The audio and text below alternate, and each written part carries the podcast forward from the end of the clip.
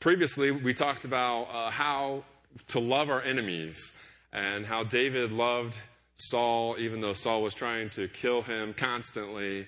And it gave us great examples how to treat people in our lives who give us hard time.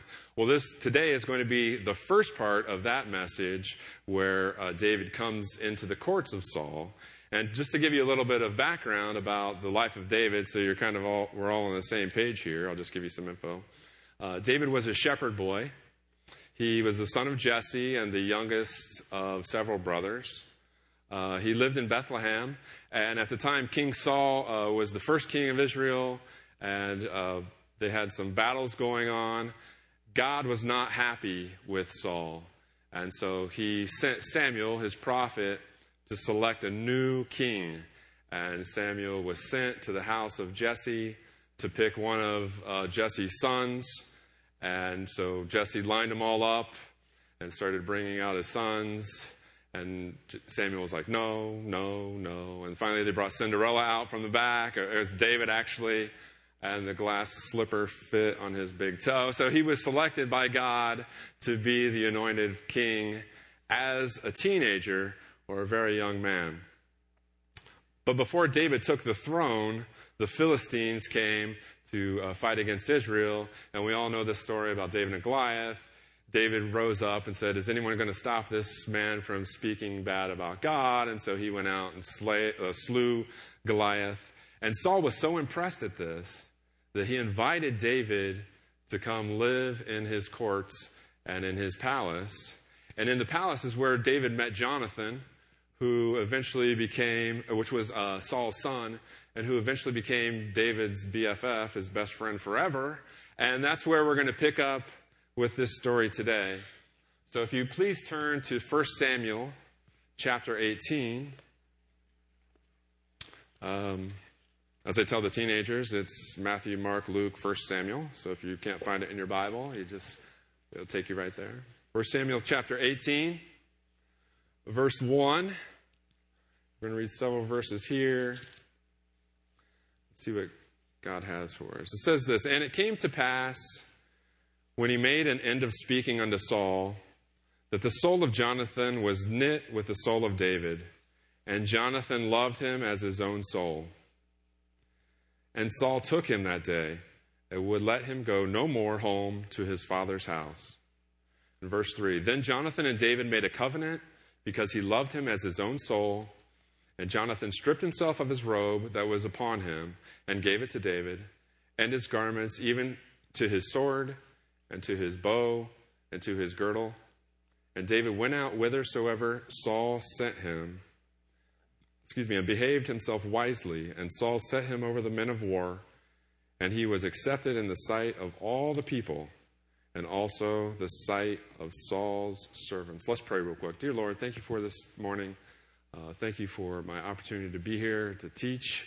I pray that you'll uh, be in this lesson with us and that you can help us to see from David's example how we can learn to live uh, more like Christ, have the mind of Christ, and uh, please you and honor you in everything we do. All these things in Jesus' name. Amen. All right, so we know that David served his father because from uh, previous accounts, he was a shepherd. He was out in the fields watching the sheep. You know, when Jesse wanted him to go bring bread to his brothers, he was where he was supposed to be. He did what his father said. And he fought off wild animals. I think he killed a lion, maybe a bear. Uh, and he was always doing what he was supposed to be doing as a young person. Uh, but then Saul came and he said, I'm going to take you out of your home and make you a part of my home. So he had the opportunity and a larger role to serve his king. So as Christians, uh, it's clear that we should also be servants. Uh, for example, the disciples, you know, they served the multitudes, uh, they served each other. Uh, the, the whole position of a deacon was created to serve the widows in the early church. And then Jesus Christ came to serve us, uh, not to serve himself. In fact, Mark chapter 10, verse 45 says, For even the Son of Man came not to be ministered unto, but to minister and to give his life a ransom for many. So this morning, I have three points that I want to make about talking about how David left his father's home and he went to serve the king. And my first point this morning is that David was claimed by the king. He was claimed by the king. Uh, so I looked up what does the word claim mean. I was surprised to find that there's like several definitions of the word claim, like you know a gold claim, or you go out prospecting and stuff. But the definition we're looking for today is to take as the rightful owner. Uh, Saul went, got David, and took him as his rightful owner, as his uh, you know king, and took him into possession. Almost like kidnapping, but not quite, right? Uh, so I was thinking, is there any time where I've had to claim something back for myself? And I was like, yeah, there is. Uh, one time uh, when we first got married, Diane and I thought it would be a good idea to get a dog. And so we uh, bought a wiener dog. And the wiener dog is about this long, and you know, they're about that tall when they're on the ground. And then when they get up into your bed, they're like an anaconda, and they're like this long, and they're like that big around, and they're like 150 degrees.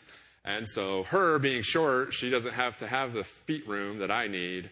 So the dog was laying all over my feet all the time. I couldn't stand it. So I called her the troll. I'm like, get off me, troll. Get off me, okay? So her and I had a real contentious relationship, me and the dog, not me and my wife. Uh, so uh, one, one year we decided we're going to take a little holiday getaway and go out to, um, I don't even know, for Thanksgiving. We just went out of town. But we had a problem. We didn't know where to put the dog. And like, we already burned all the bridges with this dog of people who would help watch her. So I'm like, I don't know what to do. Let's just get a big bowl of water and a big pile of food and stick it in the garage. It was only going to get down to like 45 and she's got a fur coat on. It'll be all right. We're only going to be gone two days. So we put her in there, and I'm like, it'll work, it'll work. And Diane's really nervous. Oh, is she going to be okay? I'm like, she'll be all right. And we get home, and she's gone. I'm like, are you kidding me? She got through like a little hole in the corner of the garage and then she escaped the, uh, the backyard fence. So we looked all around for her. I was screaming, dog, her name was Corey. Corey! I was like, if I find her, I'm going to kill her, so she better run and hide. One of my neighbors came out, oh yeah, we saw your dog. Uh, she was running around the street. She didn't know what to do. So we took her to the pound. I was like, oh, great. So you know, it's Sunday, so I, I didn't have a chance to go to the pound until Monday to claim her back. And I was thinking the whole time, this dog is going to cost me hundreds of dollars and pound. I'm going to get a fine. I'm going to have to get a license and all this stuff. So I get there and I could hear her barking from the outside, you know. And I was like, oh, she is in there. Well, that's good. At least she's not roadkill or something like a pancake or something. And so I go in there and the lady's adding it up. She's like using the calculator. Um, that'll be five dollars. I'm like, five dollars? I'm like thinking to myself, this is the world's cheapest kennel ever. And they even have like a drop off where you can just throw the dog into this little enclosed area and you just head out of town. Three days, three nights, room and board, five bucks. This is great. So I got her and I'm taking her back home. And my car smelled for days after that trip. And I put her in the tub, and I, the stuff that just fell off of her in the shower, it was disgusting. She must have like rolled, she must have, you know, dachshunds are made to like get badgers out of their holes. So she must have been finding badgers all over my neighborhood. it was crazy. She was so dirty. So I never took her back to the kennel or to the pound. Uh, actually, we let the Yos, they're not here today, we let the Yos watch her, and then she died. So it was kind of, really kind of sad. I don't blame Justin at all. So.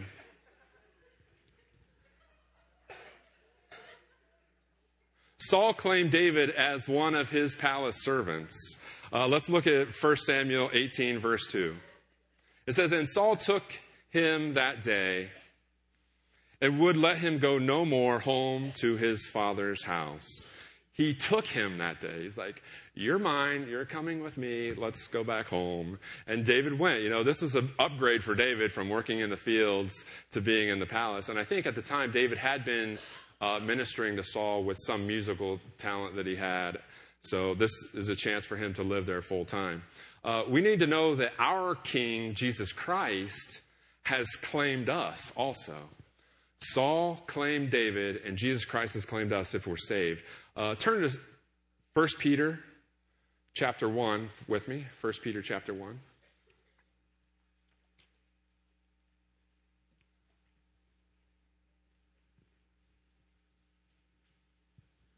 It says in 1 Peter chapter 1 verse 18, For as much as ye know that ye were not redeemed with corruptible things, as silver and gold from your vain conversation received by tradition from your fathers, but with the precious blood of Christ, as of a lamb without blemish and without spot. Christ bought us with his blood, and he claimed us back to him so that we could be redeemed from our sins. And to me, that's really uh, humbling that the God of the universe would send his son to die for a sinner like me. Um, it says, if we are bought with Christ's blood, though, we need to remember that we're no longer our own. We've been purchased by Jesus Christ. And turn to 1 Corinthians with me, uh, 1 Corinthians chapter 6, verse 19.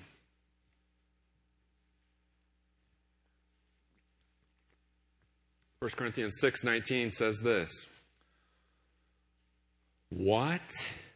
Know ye not that your body is the temple of the Holy Ghost, which is in you, which ye have of God, and ye are not your own, for ye are bought with a price.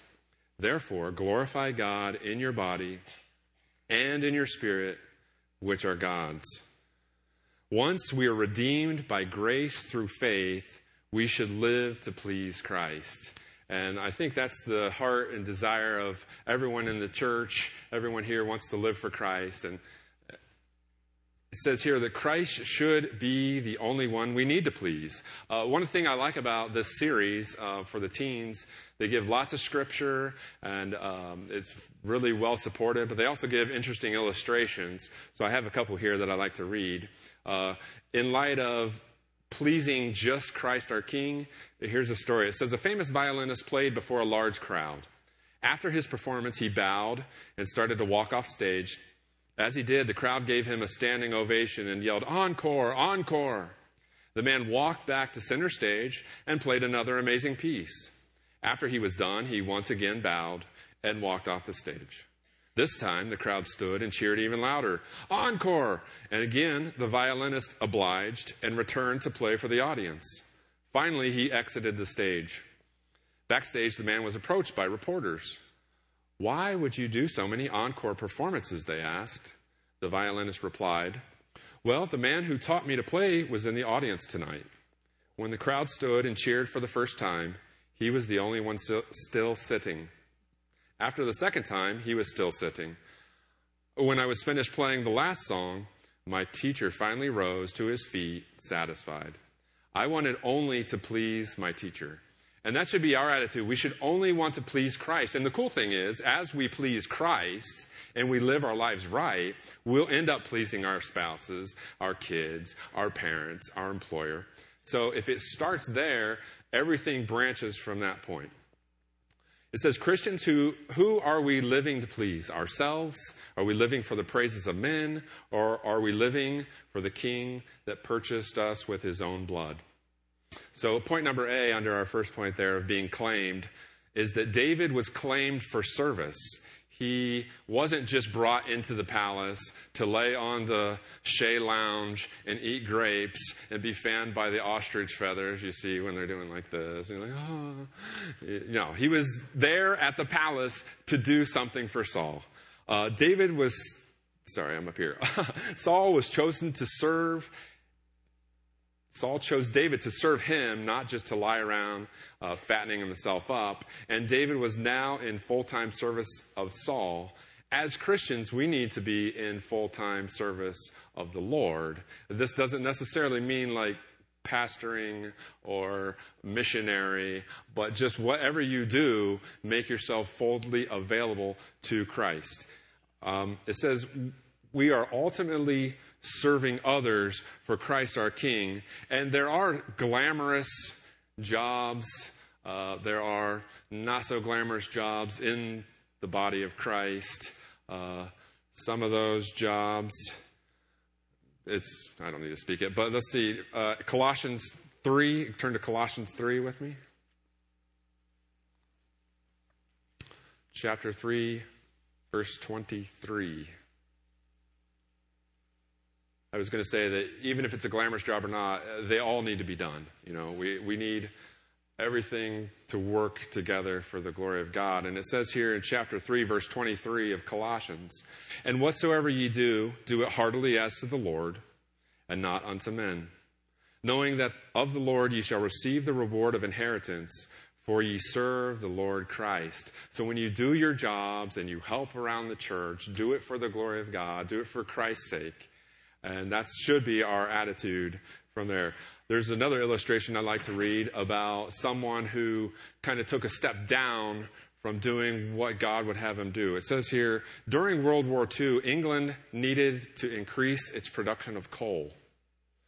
Winston Churchill called together all the labor leaders to enlist their support. At the end of his presentation, he asked them to picture in their minds a parade which he knew would be held in Piccadilly Circus after the war. First, he said, would come the sailors who had kept the vital sea lanes open. Then would come the soldiers who had come home from Dunkirk and then gone on to defeat Rommel in Africa.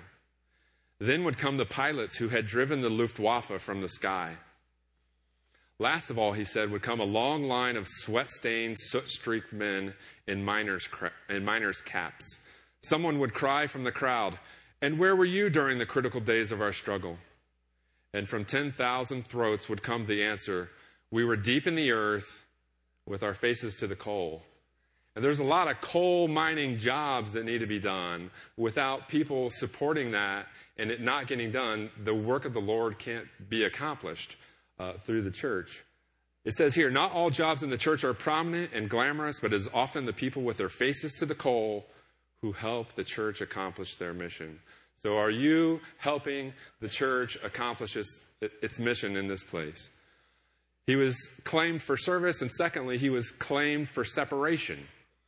Uh, Saul claimed David for his house, and that means he had to leave Jesse's house and go to be with Saul. David was still Jesse's son, but now he belonged to the house of Saul. And I kind of think of it this way like when a man joins the military, you know, he has to leave his family for uh, boot camp and such, and now you're a part of the army. You're still in your family, but you're separated from them. In the same way, we as Christians should be separated from the world doing the work of the Lord. It says being a part of the Lord's army requires a degree of separation. Second Corinthians, uh, go to Second Corinthians 6 16. 2 Corinthians 6 16.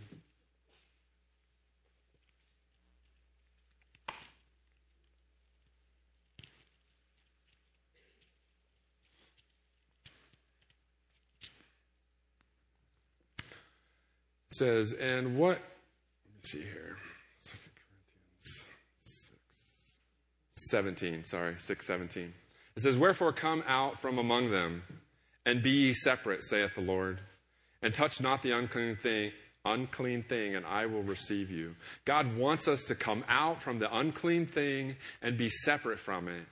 Be, don't let it touch you. Remember back in the old uh, law system, if you uh, touched any unclean thing, you had to go through a ceremony to uh, get clean again. Now, thankfully, that we're in the uh, age of grace, we have Jesus Christ to uh, wash away that sin, but we still need to keep ourselves separated from that. When God bought us with the blood of His Son, He claimed us for separation from the world, and by separating ourselves from the world, we bring honor to His name.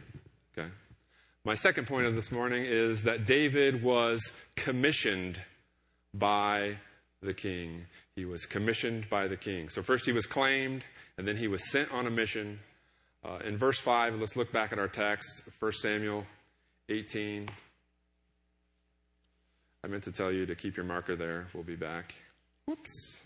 Verse 1 through 5. So, we're looking at verse 5, chapter 18 of 1 Samuel says, And David went out whithersoever Saul sent him and behaved himself wisely, and Saul set him over the men of war, and he was accepted in the sight of all the people, and also in the sight of Saul's servants. Saul sent David out as a representative of himself, and he, uh, I want you to look at the first part of this verse. It says, um, and David went out whithersoever Saul sent him and behaved himself wisely. This is very important. In fact, um, young people, this is one of the most important type of things you could think about for your character as you grow. Behave yourself wisely. Uh, David made small, right choices, one after another, until he had an entire livelihood of good character that was built on the Word of God. Now, as Christians, how are we commissioned? David was sent out to be the leader of the men of war. Uh, for us, obviously, it's in Matthew 28. Turn there, Matthew 28, verse 18. It's called the Great Commission. It's our marching orders as Christians, and we all should be familiar with this passage. It says in Matthew chapter 28, verse 18 through 20 And Jesus came and spake unto them, saying, All power is given unto me in heaven and in earth. Go ye therefore and teach all nations, baptizing them in the name of the Father and of the Son and of the Holy Ghost, teaching them to observe all things whatsoever I have commanded you. And lo, I am with you always, even unto the end of the world. Amen. That's our mission, is to go, win, baptize, and teach. We need to be bringing in people to share the gospel with them, getting them baptized, teaching them how to go out and win other people to Christ. Um, I have a little story about missions. Uh, maybe not the kind of missions you're thinking of at this very moment, but with my kids, we would have chore time. Seemed like every day, actually, and I would be like, "All right, go pick up your blocks.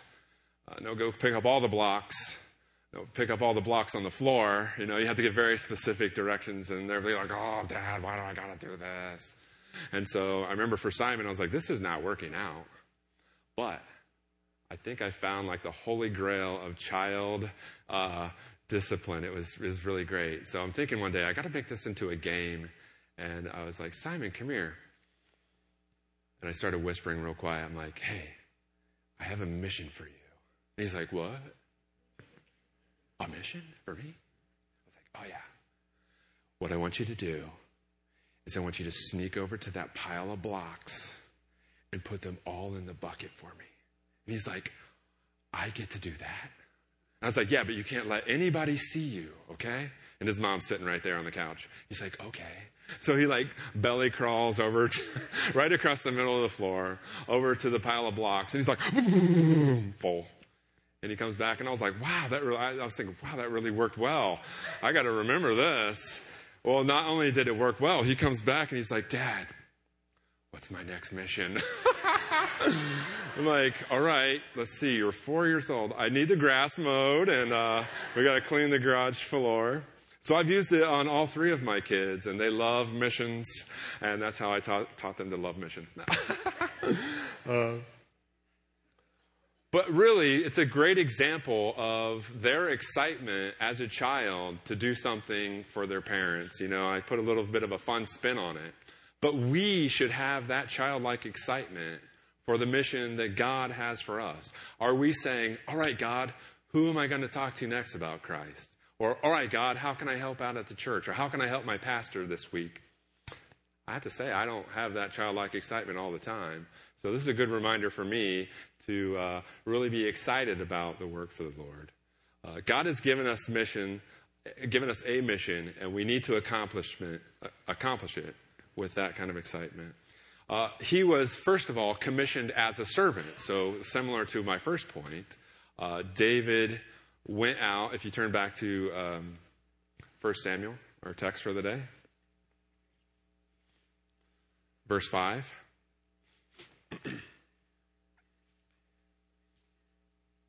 It says, And David went out whithersoever Saul sent him and behaved himself wisely. We're going to stop there for now. But he didn't get to stay in the palace. You know, it must have been really nice in the palace. I'm sure they did, might have grapes. They probably had like olives or something. I don't know what they eat over there. Uh, they had olives and all kinds of wonderful treats and delicacies. And if they had air conditioning, I'd still be over there. You know, maybe they had some large blocks of ice or something. I don't know. It must have been really nice to be the king's palace, right? But he had to leave that comfort zone to uh, go do the work of the king. And for us, I think sometimes we get in our comfort zone, whether it's like our little group of friends or maybe our family or our schedule or routine. And, you know, I got stuff to do, so I'm too busy. And we don't reach outside of that comfort zone. We need to leave the palace and go do the work of the Lord sometimes.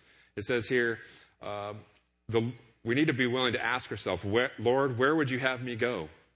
What would you have me do? And who would you have me to share the gospel with today? Because we are his servants, our answer should always be one of submission when God presses upon our hearts to do something for someone or, or to tell someone about Jesus Christ. We shouldn't be like Jonah, where he fled to another country and got on a ship and got eaten by a fish. Uh, we should be willing and submissive. If we turn to Philippians 2, verse 5.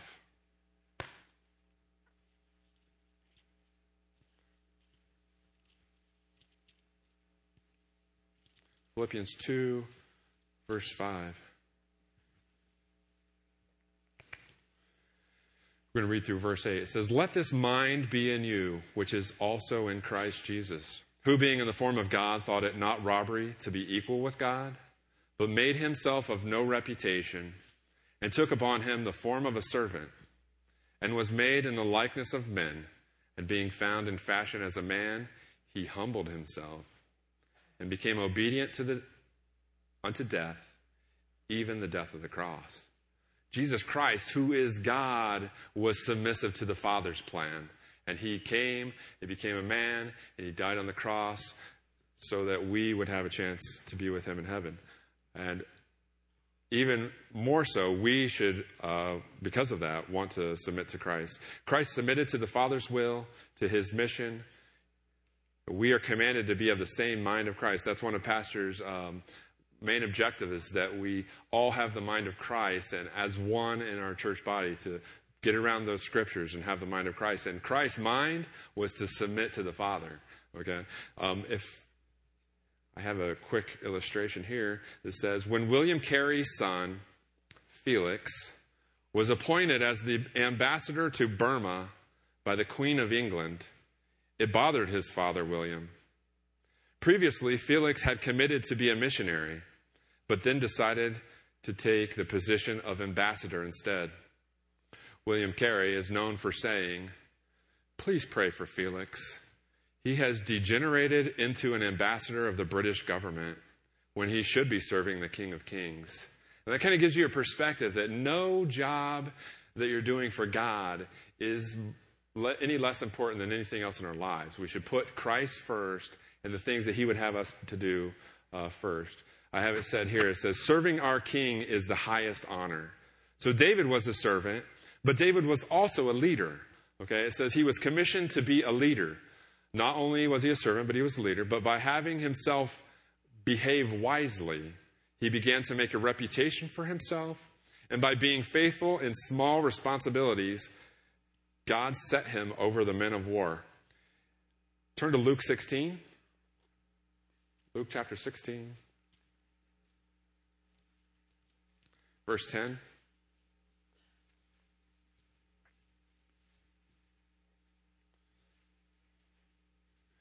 And we'll see how David was faithful and how more responsibility got added to his uh, life.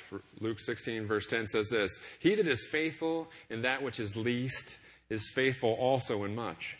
And he that is unjust in the least is unjust also in the much. Uh, so if we are going to take steps to become more of a, a leader in you know, even our jobs or our homes or in the church especially. We need to take those small, faithful steps and work towards uh, serving others until God sees fit that we're ready for a leadership role like David was. Often people want an opportunity to take the leadership role and they wonder why they're never selected. Uh, sometimes this is where proving yourself faithful in small things is so important. God will entrust us in leadership positions if we first prove faithful in our serving positions. I'm a living testimony of this. You know, I'm just an engineer uh, by trade, and after being willing to help with the youth group for, I think it's almost 20 years now, uh, I finally had the opportunity to become the leader in the youth group, and that's really cool. I really, really enjoy it. But it's after a long time of just doing whatever Pastor Nathan made me do. And he's like, get over there and get to work. No, no Pastor Nathan was awesome. I miss him. But yeah, so that is uh, being a leader. Last point we have for this morning. He was first claimed by the king, he was commissioned by the king, and he was commended by the king. And commended just means praise for the things you've accomplished or the things that you've done. Um, I have a quick story about when I was in high school. Uh, I ran track.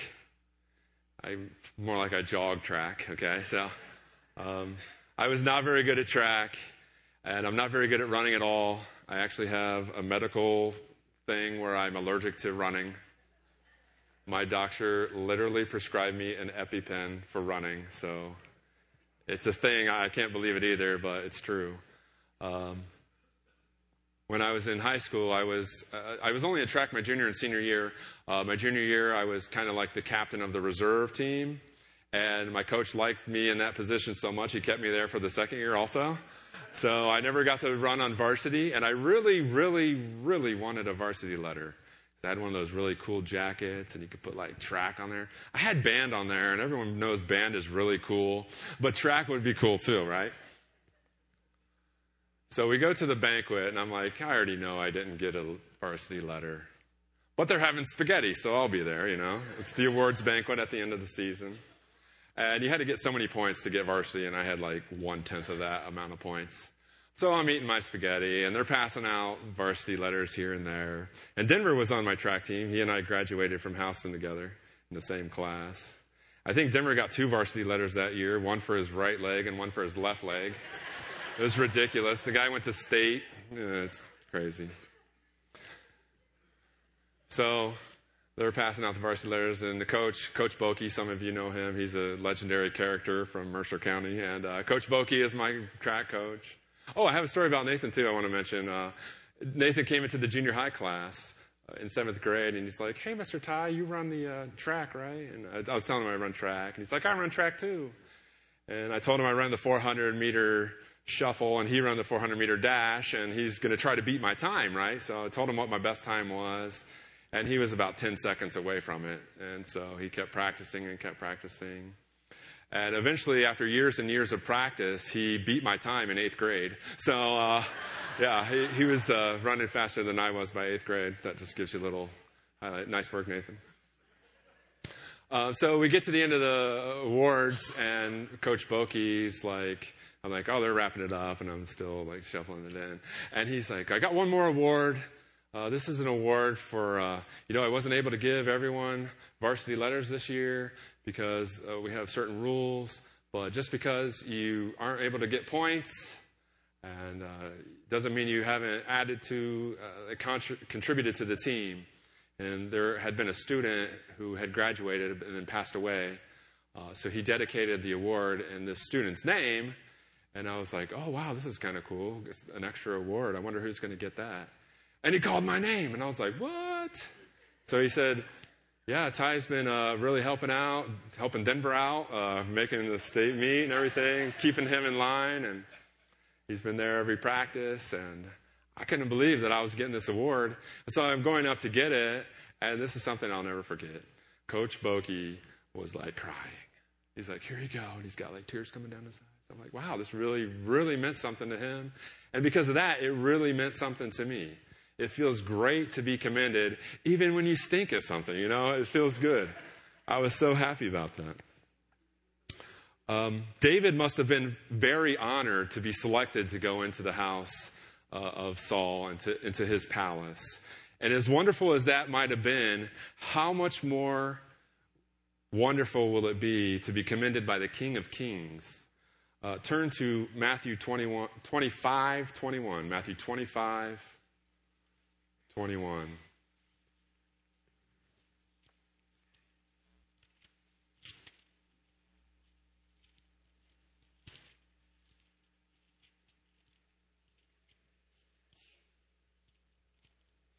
Verse 20 says, His Lord said unto him, Well done, thou good and faithful servant. Thou hast been faithful over a few things. I will make thee ruler over many things. Enter thou into the joy of thy Lord. What an amazing honor it would be for the creator of the world to say, Well done. And the cool part is in this verse, it's for the small things. It says, Thou hast been faithful over a few things. Just a few things that we need to do at, from His commission that He will consider us faithful. That's really good. Um, why was David commended, though? I think he was commended for two reasons. We're only going to look at one today, but the first reason would be um, his actions. Obviously, he stepped up in faith and defeated Goliath for the whole nation of Israel, that they didn't have to submit to the Philistines. But secondly, he was commended for his character. David's character was developed through a series of right choices. Uh, if we look back at verse 5, and maybe you can remember, it says, He behaved himself wisely. There's times in my life where I haven't behaved myself wisely. And you can behave yourself in action, you can behave yourself in attitude, you can behave yourself in, in, the way you relate to people. But in particular, this was an action. I had bought a house in 2003 that was built in 1892. This is like before they had electricity, before they had water, before they had dirt. It was a long time ago, okay? So they retrofitted the house with this knob and tube wiring all throughout and it was basically like one of those giant bug zappers that as you're walking through the house, you don't want to touch the walls because you might get electrocuted. So when I bought the house, I'm like, I've got to change this out a little bit. My brother Jet, he was uh, working at Area Electric, so I, I, decided to have him help me. I asked him to help me. He came over and he he, snot, he snipped a bunch of stuff. He ran a bunch of wires. He made sure we were up to code. But he left some of the basement unfinished, and there was uh, some knob and tube that was just dangling there for, I think, 13 years until we sold the house. And it was unconnected, so it didn't really bother me. But the people who were buying the house wanted that all cleaned up so it just didn't pose any threat. So I'm like, okay, I'll go down there and, you know, I know it's unconnected. Jet did a good job, so I'm going to go down there with my little snippers, find the end, cut it all the way back to the uh, box, and I'll be done. And the house will be sold. So I go up to the end, and I'm the ceiling of the basement is right here, and the wire is right here, and I go to cut the wire, and it's just dangling in front of my face, so I know it's off. A fireball this big shoots out of the wire. It burns the hair off the back of my hand. It almost blinds me. It welds the electrical cutters together. And I'm like, ah, ah. the hairs on my head stood up, all three of them. And I was like, that was a dumb decision. So I went straight to the box. I like turned the whole power off of the whole house and I just started cutting everything and getting rid of it. So, did you leave that down there for a booby trap or something? Because I was like ducking under it with boxes. I'm like, okay. Probably would have electrocuted me on the spot. But there were three effects that the Bible tells us about David's wise behavior. And these are real quick. If we look to uh, 1 Samuel 18, uh, we're going to skip ahead a little bit from our previous passage to verse 14. So go there in 1 Samuel 18.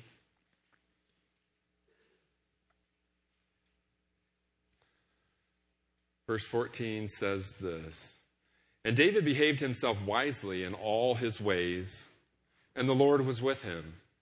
Wherefore, when Saul saw that he behaved himself very wisely, he was afraid of him.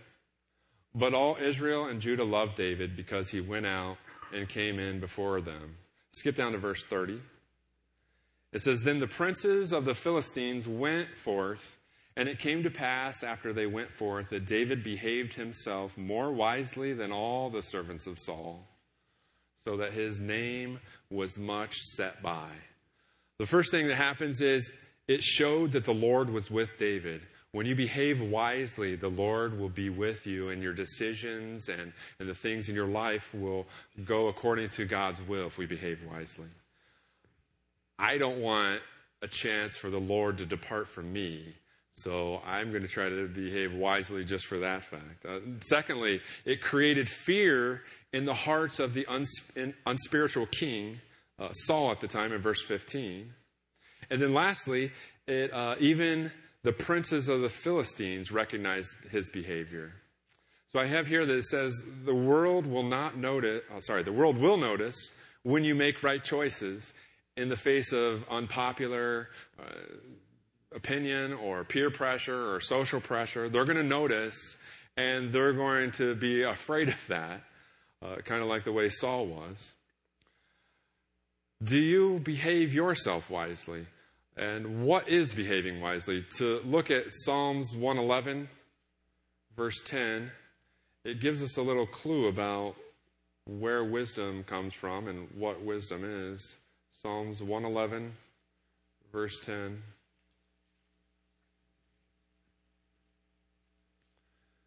The fear of the Lord is the beginning of wisdom. A good understanding have all they that do his commandments. His praise endureth forever.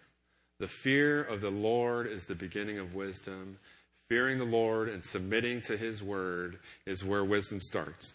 Uh, let's look at Proverbs 9, verse 10. Next book over. Proverbs chapter 9.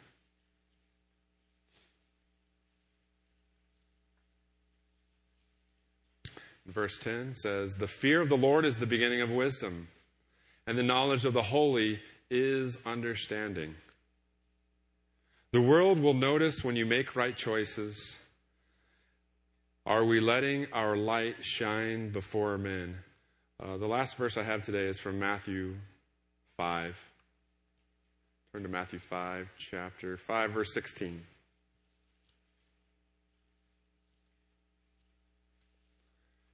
Chapter 5, verse 16 says this Let your light so shine before men that they may see your good works and glorify your Father which is in heaven. It would be an amazing honor for me to be able to do something well within God's will so that when other people look on it, they glorify God. Like, oh, wow, look what he's, he's doing a great job. That would be really cool for me. I know that would, that's your heart too. Let's do the work of the Lord in a way that makes our communities and our families and our friends see us and then glorify God. So, in closing, I have three things I want you to think about as you go through this upcoming week. Number one, are you claimed by the King? Which basically is, are you saved today? Have you trusted in Jesus Christ as your Savior? If not, you can come forward this morning after the service, talk to me or one of the other leaders. We can show you from the Bible how to be saved. Uh, that's the most important first step that you'll ever take. Do not wait. Today is the day of salvation. Secondly, if you are saved, are you serving God in what He would have you to do? Maybe you need to dedicate to serve the King. Maybe that's one of the things that you need to do this morning. Uh, there are tons of things that need to be done around here, and uh, sometimes they just go by the wayside because there's no one there who will pick it up.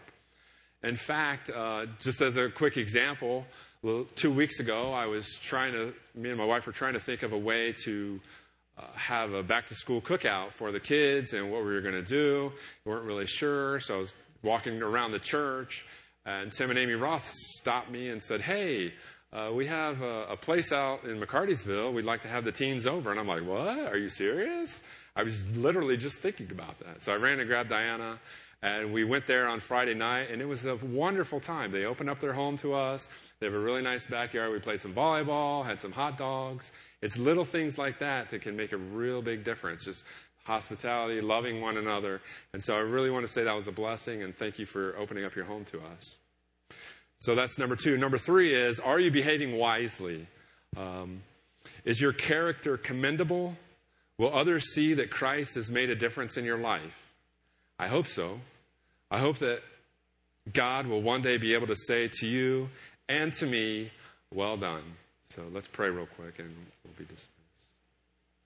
Dear Lord, I thank you for uh, this account from David and how he was chosen by the king. And I thank you for sending your son.